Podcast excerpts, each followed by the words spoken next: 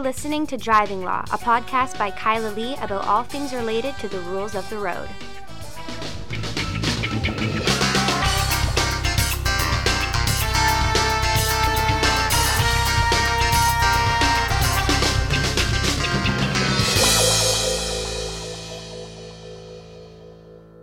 Hello, and welcome to another episode of the Driving Law Podcast. I am Kyla Lee at Acumen Law, and with me is my co hostess with the mostest, Paul Doroshenko. Hello, thanks for having me back. You're the co hostess with the mostest. It's not a thank you anymore. Now you're just back. Uh, well, I don't even have to say that I'm back because I don't know. Maybe I was on last week. I think I was on last week. You were last. So it's not even like I'm back. I'm here all No. the time. Backstreet's back, all right? For the listeners, I'm here all the time. For those people who are binge watching, binge listening to our podcast, I've learned that people do that. Yeah, they're binge listening to our podcast until they get really sick and tired of hearing our inane banter. I've been thinking these days that we should binge watch Rumpole of the Bailey because we have all of the episodes on the server in the downtown office. So what you're saying is we should do a second podcast, a Rumpole of the Bailey reactions podcast. Sure. For all the people who are watching Rumpole of the Bailey, Play the audio Rumpole of the Bailey and talk over it. we could do that. That or we could just do the audio of Rumpole of the Bailey and just steal it. Just steal it. See if they sue us. BBC Good sues us for luck, it. BBC. Yeah, they'd never find us in Canada. The Queen said it was okay. I hear. How do we know? She might have, Yeah. for all we mm. know. I, I asked Meghan Markle. She That- okayed it. That'll be our defense. Yeah, Meghan Markle said it was fine. I saw her on the street. Talked to her at a party. She won't be able Yeah. to deny it. She won't remember all the people she talked to. Exactly. Um. Anyway, we she should- doesn't know what Rumpole of the Bailey is anyway. That's the point. Yeah, Uh, we should jump into it here, though. let's jump into it. because I wanted to talk to you about this crazy story in the Vancouver Sun this morning about um, injured drivers and uh, and wage loss. I was telling you about it earlier today. Um, so this is a follow up to our big discussion last week about the changes to ICBC's um, scheme for Well, this, is this the people. Mike Smyth articles? Are you talking about with the? No, Okay. that's not. It's about um, people's the no fault insurance system, Oh, which oh, is oh, going oh, to oh, scrap oh, okay. payments for future earnings. That's so we're the back to title of the story. Yes. The ICBC, the end of lawyers and ICBC, and everything being a schedule of some sort. Yeah. So this is a story by Rob Shaw. And the title is, if you want to read it out there, BC's no fault insurance system to scrap payments for future earnings. What does that mean? Um, right now, if you're involved in an accident, uh, you can claim, obviously, your damages for all of your expenses associated with your medical care, the cost of your ongoing care, if you require any, um, the pain and suffering, which is an award, but it's usually not a ton unless you're in a lot of pain or a lot of suffering.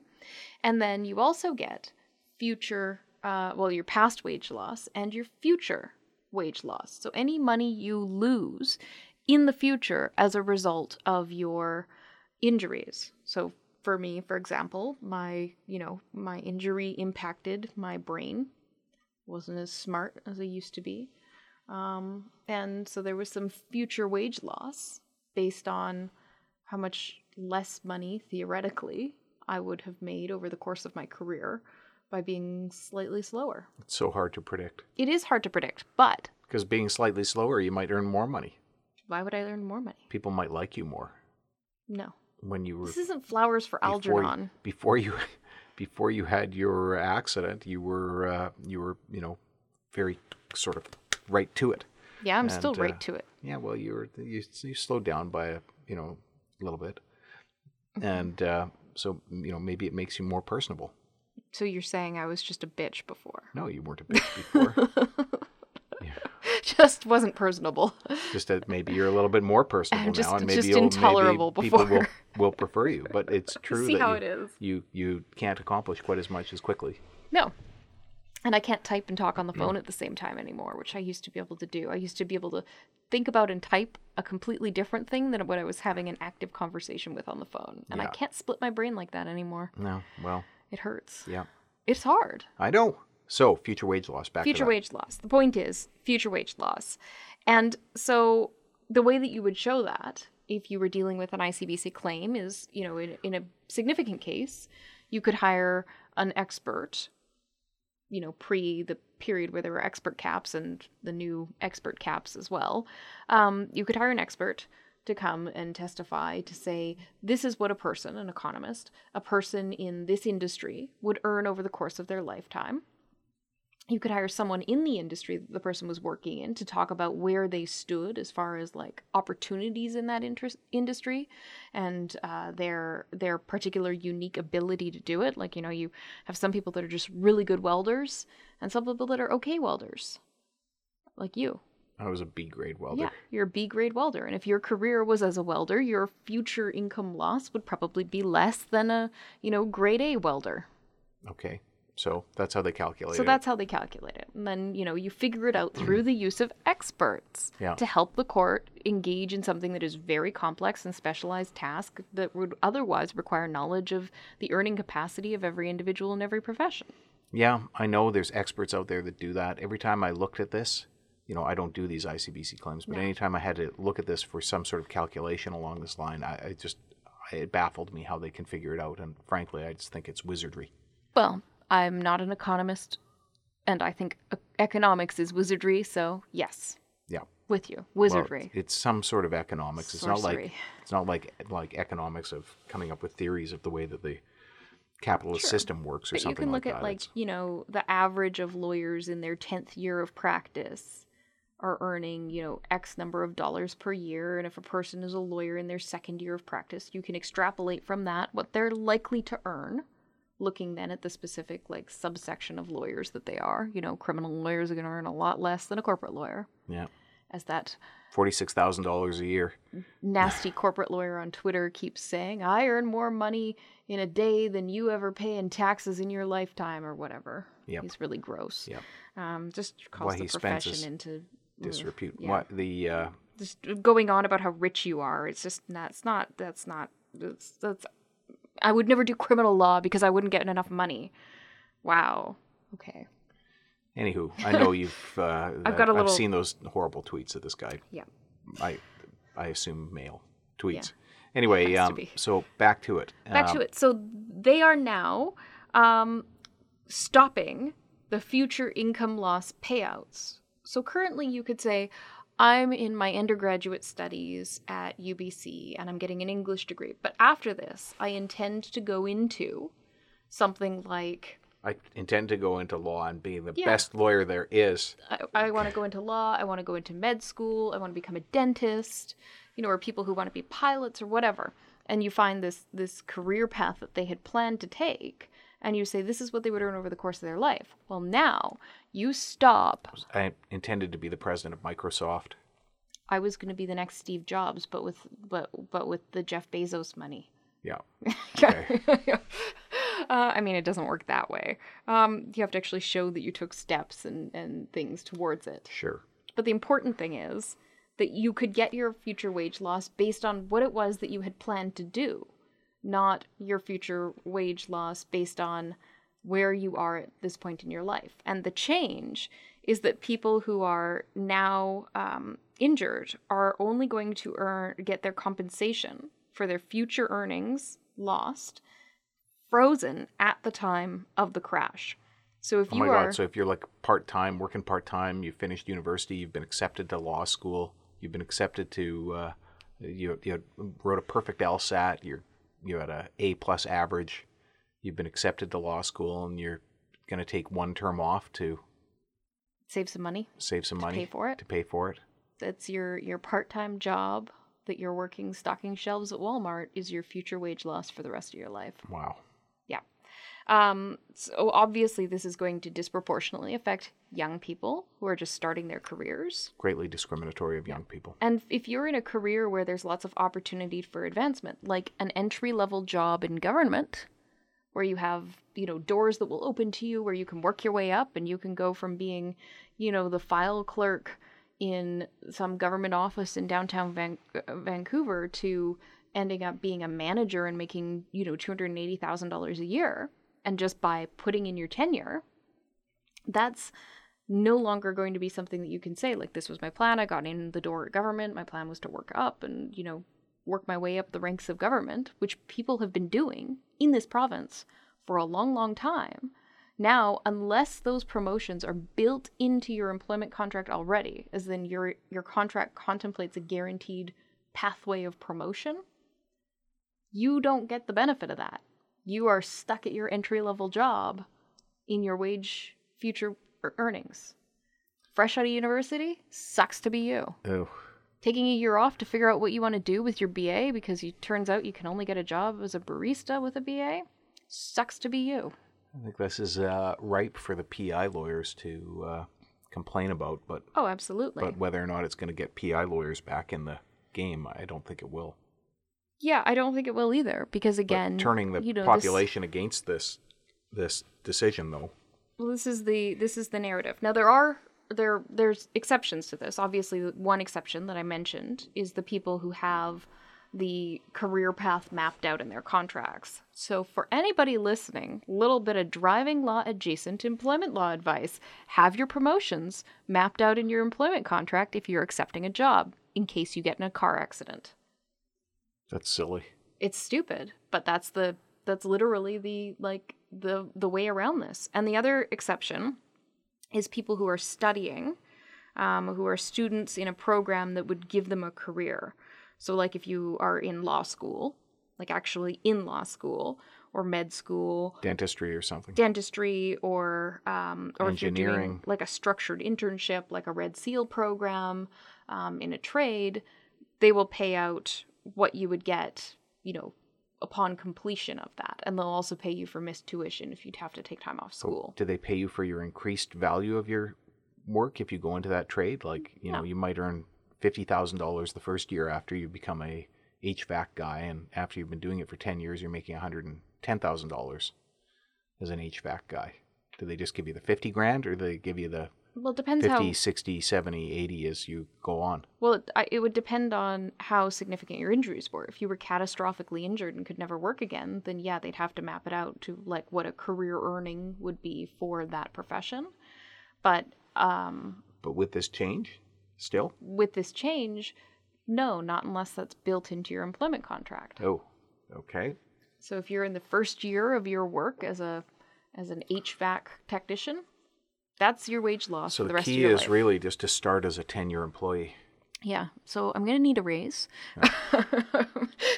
uh, it's uh, it's Friday at the time this podcast is released, and you always told me best time to ask for a raise is a Friday. That's true.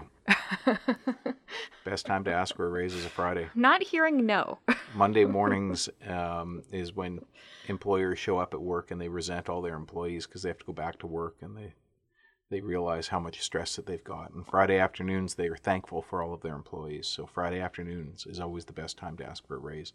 All right, two pieces of useful employment advice or employment adjacent advice on the Driving Law podcast. I don't. today. I told somebody that at some point who worked for me, and unfortunately, and she people remembered it. it, and told everybody. They'd come to you on Fridays. I'd see people going into your office Friday afternoons, particularly on sunny days, and closing the door, and I'd be like, "Damn, they're asking Paul for a raise."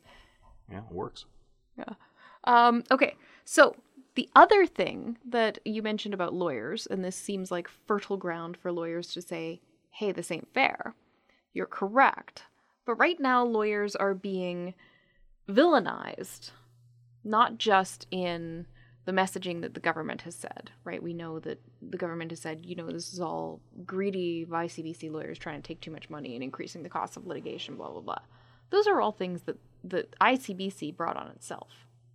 It only cost a lot of money to litigate ICBC claims because of positions ICBC was taking. Well, I think there's a point, though. I mean, think about this. Um, you know, the the settlement amounts are always moving up a little bit, always moving up a little bit, and the lawyers are pushing it up. Uh, the lawyers never want to go to court. They're always trying to settle it beforehand, but they're always trying to squeeze out a little bit more. And if they can't get what they think they should legitimately get, then they go to court, and it you know costs more money. And so you know you can see where ICBC can see this is a never-ending cycle of hell, where lawyers are going to perpetually grind us on the basis of the most recent decision, uh, and if they don't like it, you know, we're going to push back, and then we go to court, and then it goes up a little bit more, and it goes up a little bit more, and this is never going to stop. Um, so you can you can see. I mean, I'm sympathetic to ICBC for that point.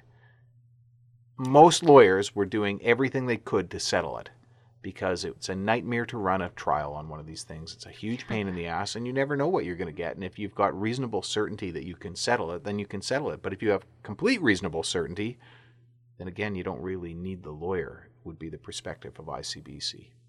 Now, Mike Smyth wrote a column uh, recently in the province, I believe. I can't find it right now.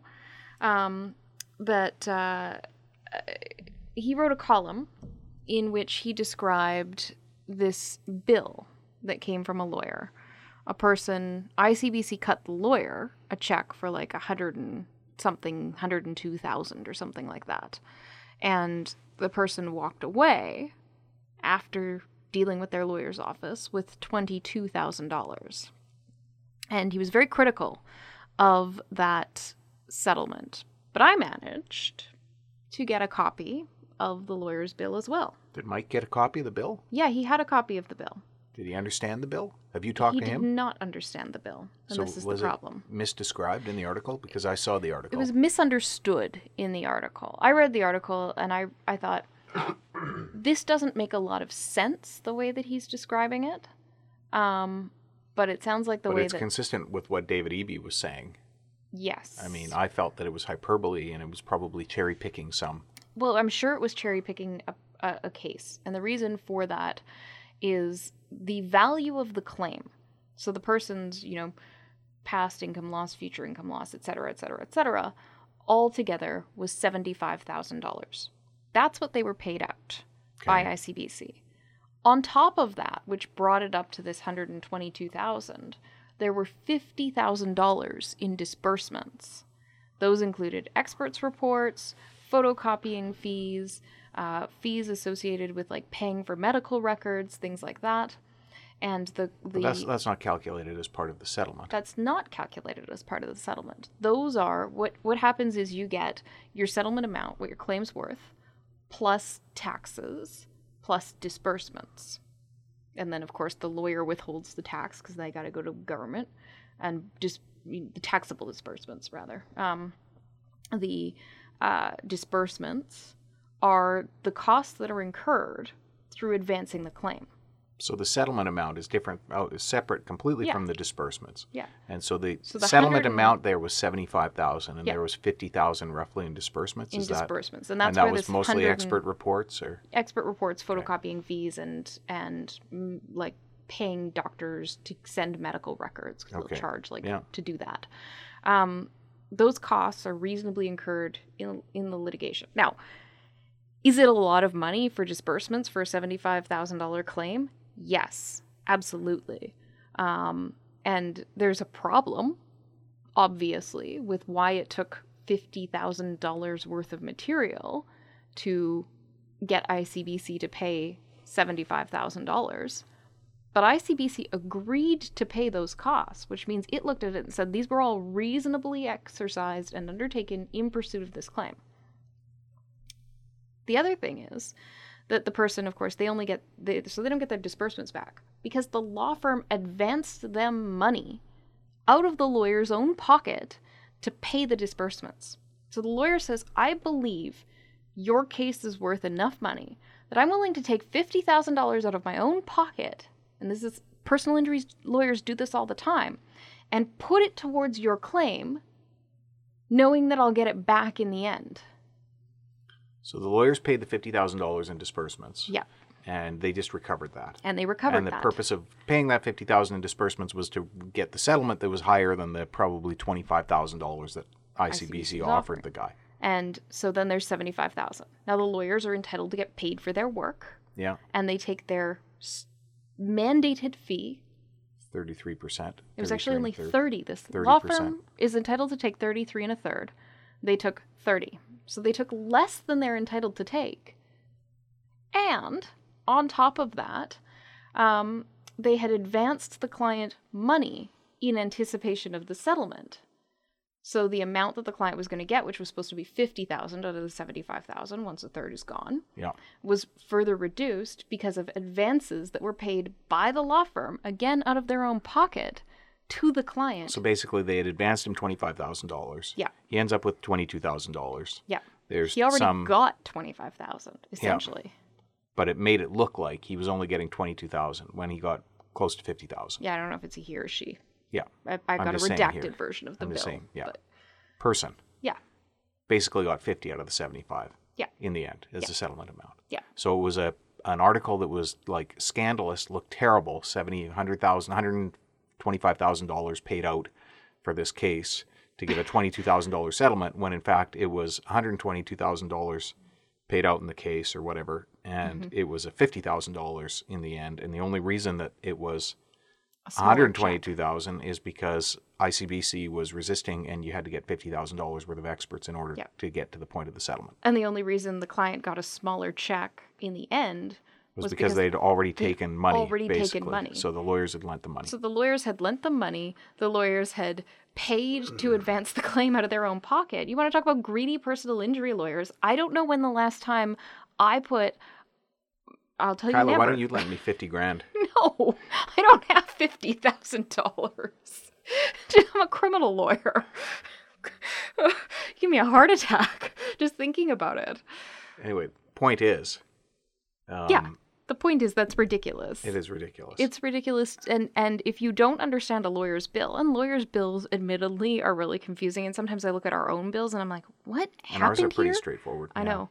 Um, if you don't understand a lawyer's bill, then you might look at it and you go, wow, this person really got screwed and God, these greedy lawyers. But if you actually understand it, and they charged interest on the money they loaned the client, What percentage? 10%. Yeah, I That's mean, a it's reasonable not, interest. it's It's, not, less no, than your credit it's card. no gouging interest rate. if you were using your credit card to pay all your living expenses because you weren't making money to work, It's no gouging interest rate. You think if you're investing your money, you know, and you you get five percent back, or but if you're investing in real estate in Vancouver a few years ago, you could get and remember Uh, too, a huge return. the client agreed to Ties up their money. client agreed to all of these terms in a retainer agreement as required by the law society. Yeah, So they knew going into the claim for hiring the law firm that this was what was going to happen.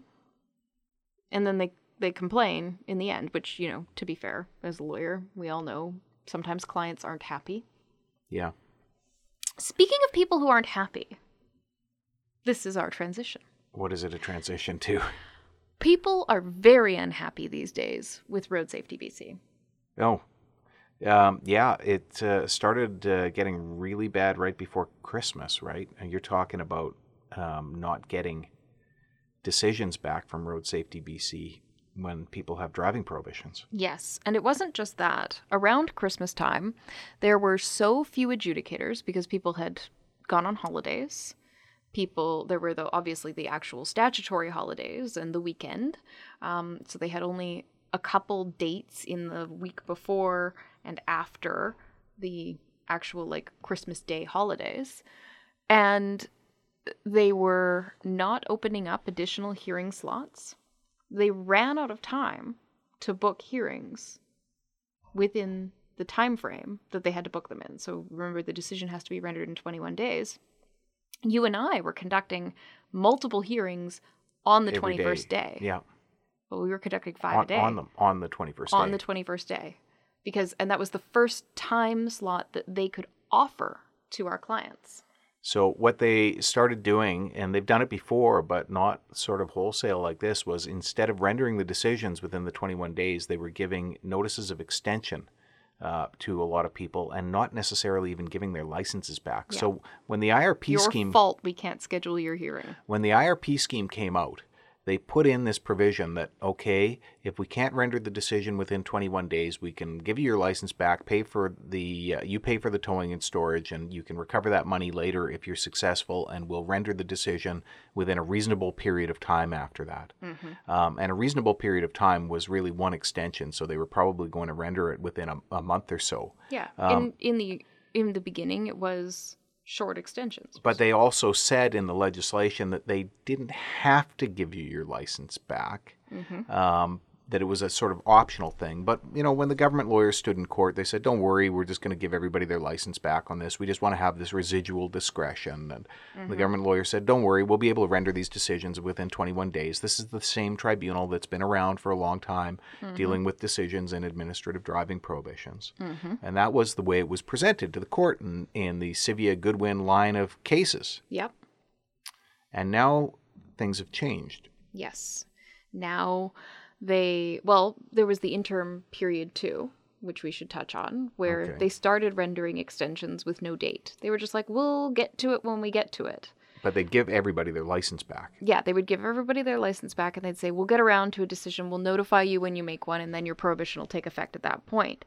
It turned out to be a nightmare for them because they ended up in a situation where they had a backlog of what was it, like 1,100 files that hadn't been decided? and and going back and Two, two and a half years. How does the adjudicator remember what your oral submissions are Yep. in those cases? Even if you've taken good notes, how Even do you if you remember the submissions? And you're sitting there, you're getting the decision, and you made this argument months ago, and you're looking at it, and you can remember. I can remember the arguments I made in most of the cases, and you get the decision, and the arguments don't seem to reflect the arguments that you made in the person's case. Yeah, and there were times where I actually had to go to court and say, That's not, I like, they missed this. I argued this. I, you know, judge, I, I argued this. And the judge would go, She says she argued it. It's got to go back for the adjudicator to consider that.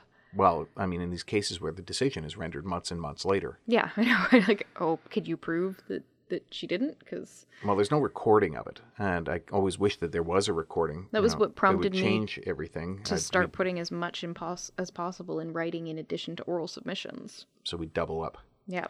Um, then I could never, you know, you'd never say you didn't argue it. Yeah. But now things have changed again. Yes, things have changed again. So now what they're doing is they're saying, "Oh, you have no license. You cannot reinstate your license.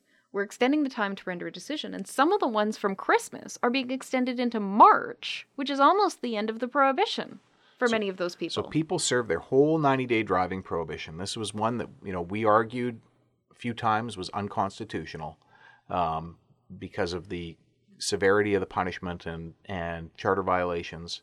Um, and they said, well, no, it's not that severe. It's going to happen quickly.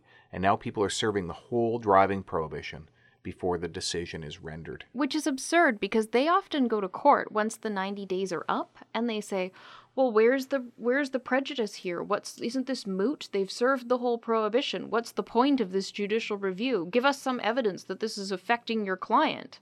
Meanwhile, they're not even rendering a decision in the 90 days. It's absurd. And it also smacks of like creepy. Presumption of guilt.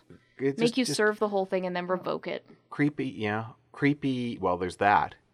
Um, but just uh, like government not giving a damn about people. No, like and- just not giving a damn about the people who are being governed. You know what and got these are decisions that are made in management, right? You know, they management decision can fix this. It's Yeah. a management decision that has led to this happening. pull the adjudicator off decision writing and or, or off um, off adjudicating and tell them clear up your backlog get your decisions out by the end of the week i authorize you to get overtime get them done like if if it were me and i had a bunch of things to prepare for with a hard and fast timeline gosh i don't know i'd be spending 10 hours on saturday and 10 hours on sunday getting it done like i do literally every freaking weekend to get everything into the tribunal in time for my clients' hearings. I hear you. Yeah, I know you hear me because you see me there. I know. So, but the point is here: what is our remedy, and how do we deal with it, and what do we do? What do we do? Do we have an answer? I don't know. I don't know. But I wanted to tell you about one of my clients. Okay. I'm not going to tell you who, but um, John Smith? Was it Mr. Smith? Uh, I wonder if we've ever had a client named John Smith. Well, I couldn't answer that on the podcast, could I? Well, I could run over to the. don't. Um, the this client um, got a made arrangements because, of course, you expect to be prohibited for 21 days, win or lose. Made arrangements to deal with the prohibition in that period of time. Got an extension with a stay, and said, "Look, I've already got these arrangements in place. I've got this thing I've got to do down the road a couple months from now that I need to have my license for." And if I serve my entire prohibition right now, I'm okay with that. I just can't lose my license then. So I need to either serve the whole thing now or have it revoked. So Yeah. we wrote to the superintendent, and we've done this for a couple people who've Been in in a the same situation. And said, please cancel the stay. The client wants to serve his prohibition while your decision is pending. So the stay is canceled for a month for the decision. So he serves now basically 51 days of the prohibition. Yeah. Then another extension comes, this time for another month, and reinstates the stay. We contact them and we say, hey, no, he wants to serve the whole thing Yeah. you know, yes, he's basically going to serve all but you know 10 days or whatever but this is better for him. These are these are the consequences he's going to face. And the adjudicator wrote back and said no. It's my decision and i think you should have to lose your license in the future if i uphold the prohibition and not serve your 90 days now. Which is just ridiculous. Like what difference does it make to them at this point in time That is ridiculous. that's I mean- clearly smacks of trying to be overly punitive and heavy-handed, and to some extent, some level of an of a of a bias against the people that are disputing the prohibitions and trying to get them to get their lives straight. It's supposed to be a consequence. Not having a license at any point in time is a consequence.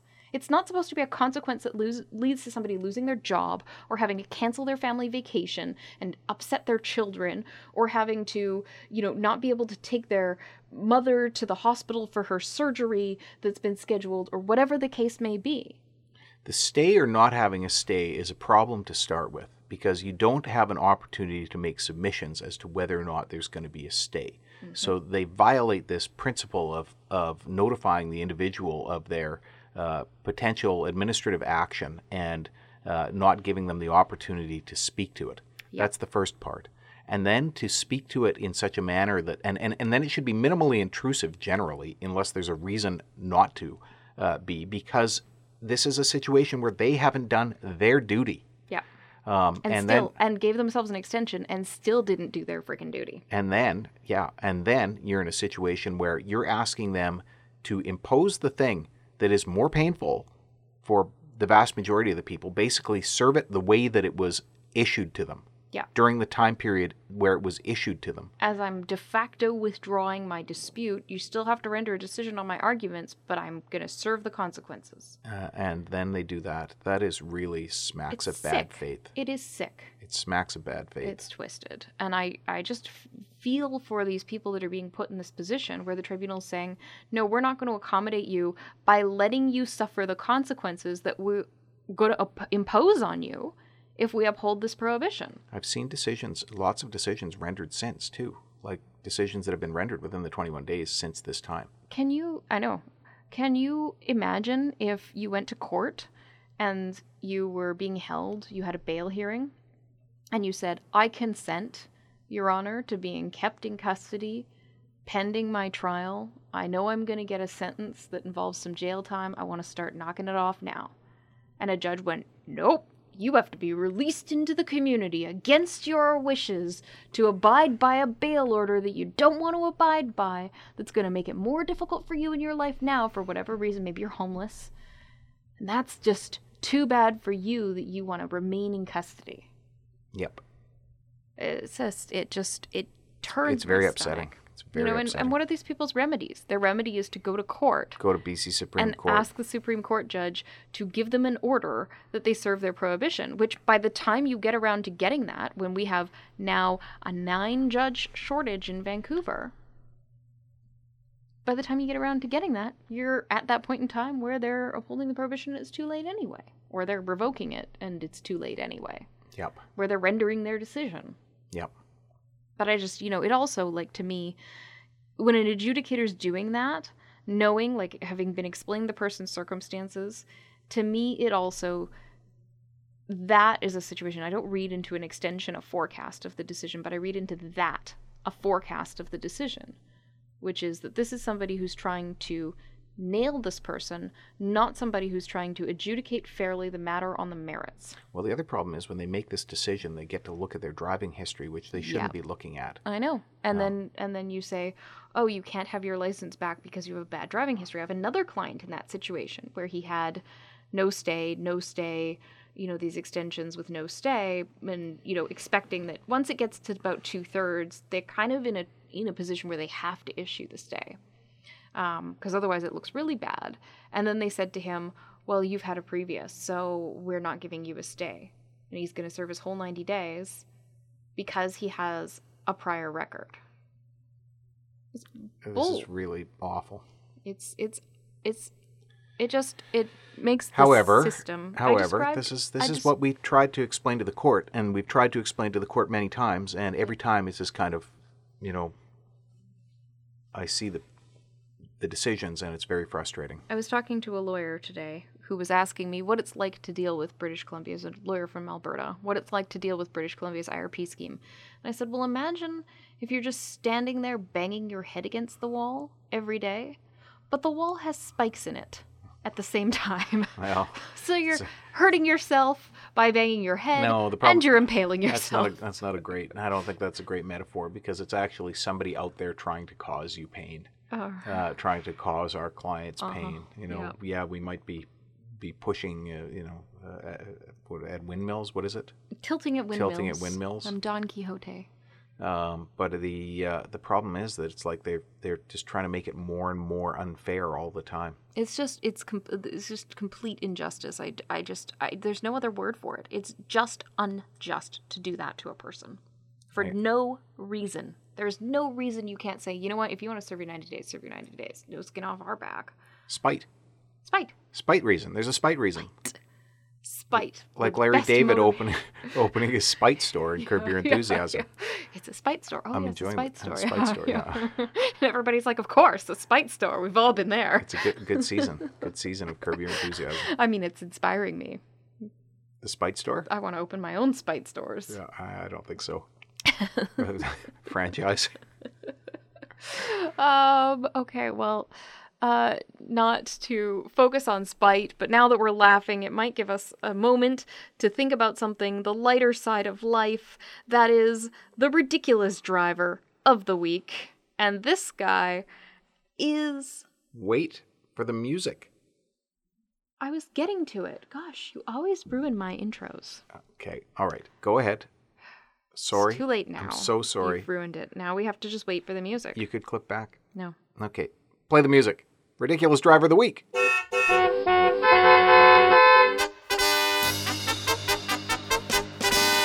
the ridiculous driver of the week. This ridiculous driver of the week is awesome. Okay, so we've seen some pretty crazy distracted driving stories in British Columbia. We've seen like the guy who had his um uh, his phone like elastic banded to the steering wheel. We've seen the people tape, who get yeah, tape.